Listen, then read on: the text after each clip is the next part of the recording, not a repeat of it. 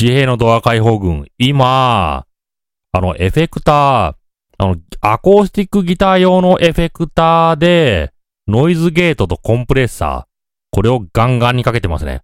あともう一つかけたいと思ったんですけど、これエフェクト、三つのうち一つはギターシミュレーション。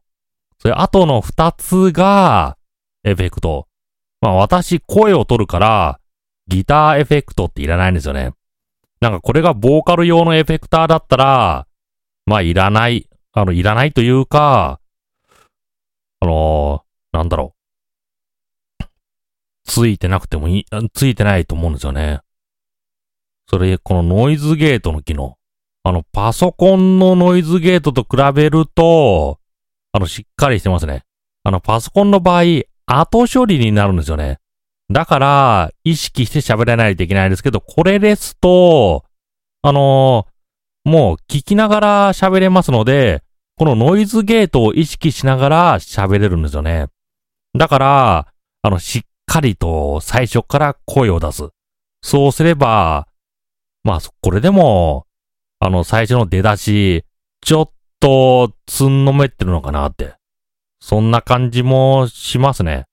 まあ、できるだけ使わない方がいいですけど、部屋がうるさかったら、まあ、入れといた方がいいですよね。それと現実的な家庭用環境だと、このノイズゲート使わないと、ノイズまみれになっちゃうと思うんですよね。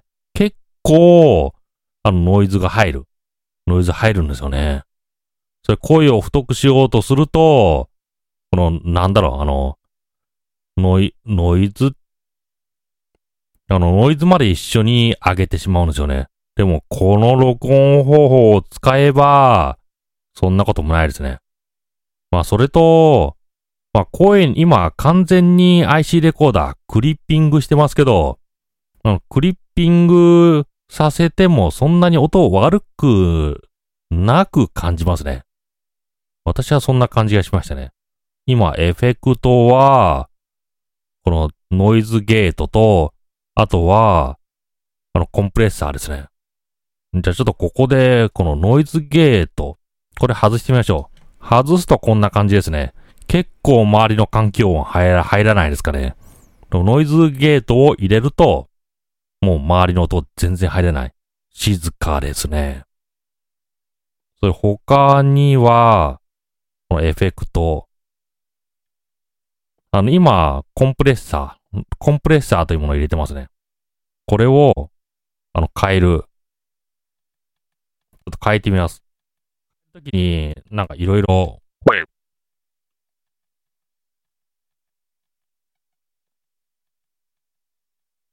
一発選曲ができないですからね。まあ、ちょっと声が変になってるのは仕方ないです。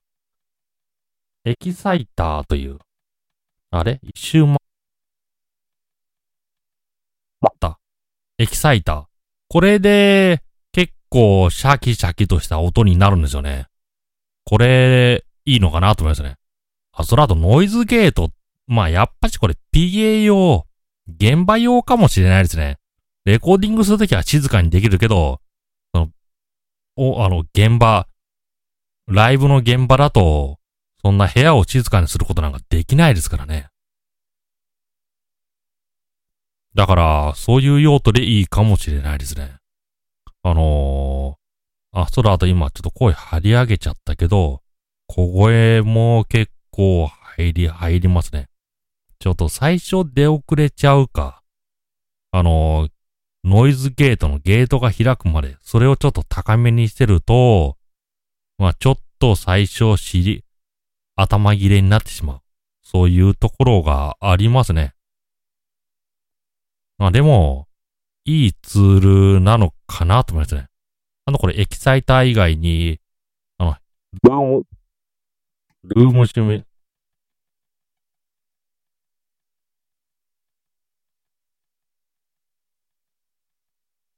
ルームシミュレーターってのありますね。これを使うと、部屋っぽく、部屋っぽいですね。まあ、ちょっと入れすぎると、なんか、あの、うざい、うざいというかなんか、まとわりつく感じですけど、まあ、軽く、軽く入れとくといいですね。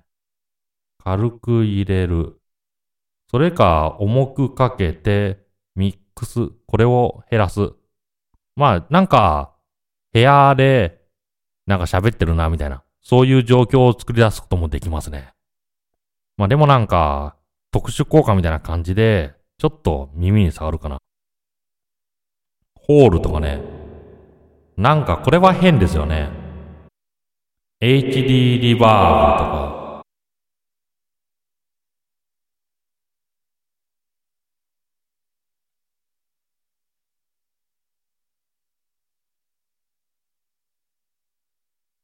まあ、エキサイターか、それかコンプレッサーがいいのかな。このロックコンプというもの。これで音を潰しちゃう。それがいいかもしれないですね。意外にこれ、録音に使えるというか、リアルタイムで処理できるのがいいかもしれないですね。まあ本来はギター用、でも別にボーカル用としても使いますからね。これも積極活用していきたいですね。